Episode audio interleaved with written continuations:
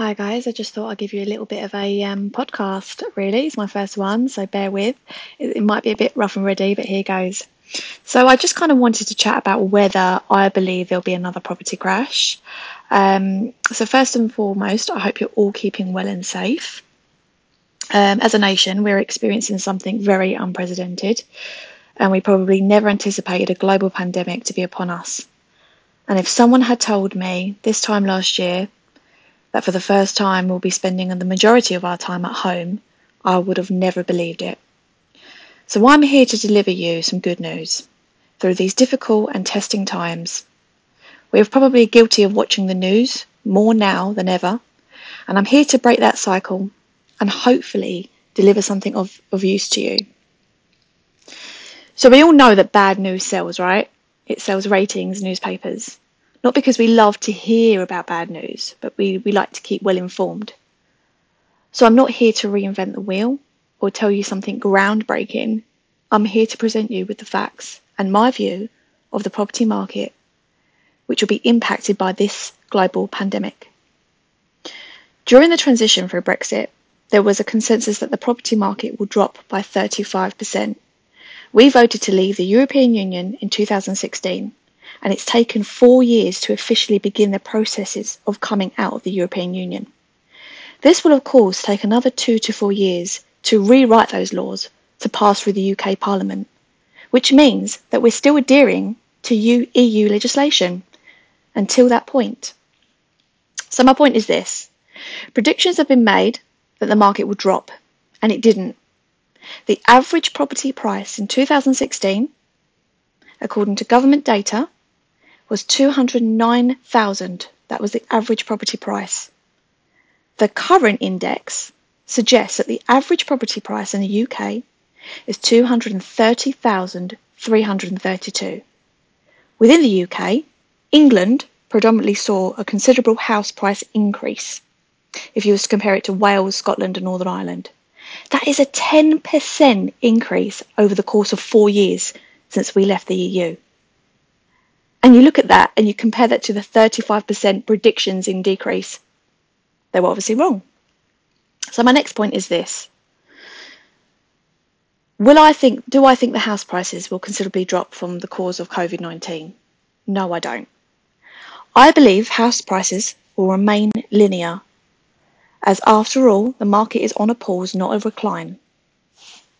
We will even begin to experience another increase when the lockdown restrictions are lifted There'll be more activity in the market. People will be buying, people will be selling.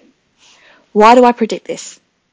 Number one, lending hasn't completely stopped. It's slowed down for some lenders. Loan to value ratios decreased temporarily so that lenders can focus on existing mortgages and mitigate their risk. But what we're now finding is that lenders are slowly going back, retracting back to lending prior to the lockdown. This is a very positive sign. When you compare lending against the 2008 crash, this was predominantly caused by irresponsible lending and incorrect rating on mortgage-backed securities. So the rating agencies, Standard & Poor's, incorrectly rated those mortgage-backed securities. That is the reason why lending was completely restricted. And when lending restricts in the market, it affects the housing market because people can't obtain mortgages. So 2020 lending is all very strong and positive. Not only that, but the Bank of England base rate currently being at a historic low of 0.1, these are two key factors which drives the property market forward.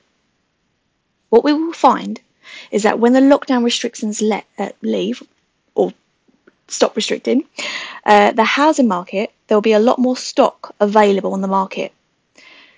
The reason for this is that the average UK property size is a three bed terrace or a semi detached property, and these properties will be available on the market. As those families which have been rattling around on a lockdown with their wife and their kids, they will be looking to transition into a four bed property. So they feel as though they've got more space as a family, and if they grow, they have the space available. And also to accommodate remote working because obviously more employees have been encouraged to work from home. Therefore, they would need a bedroom or a home office. We may even experience a gradual increase as more homeowners sell their properties and buy the bigger family home, especially after being confined to their home with their families. I'm naturally an optimist, but I also see myself as a realist, and I don't believe that the UK housing market will experience a crash.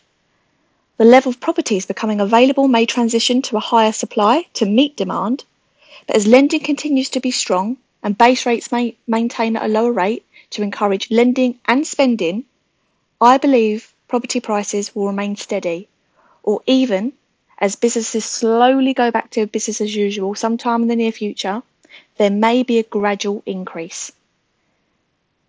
What we will find is that the demand for the forever family home will be high. So that might drive prices for those particular properties higher.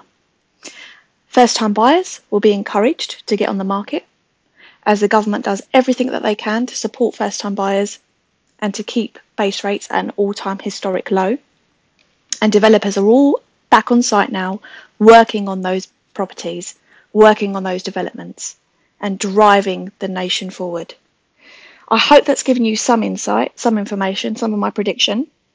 I've spoken to experts, lenders, mortgage brokers that have been in the market for 20 plus years, and they believe the same.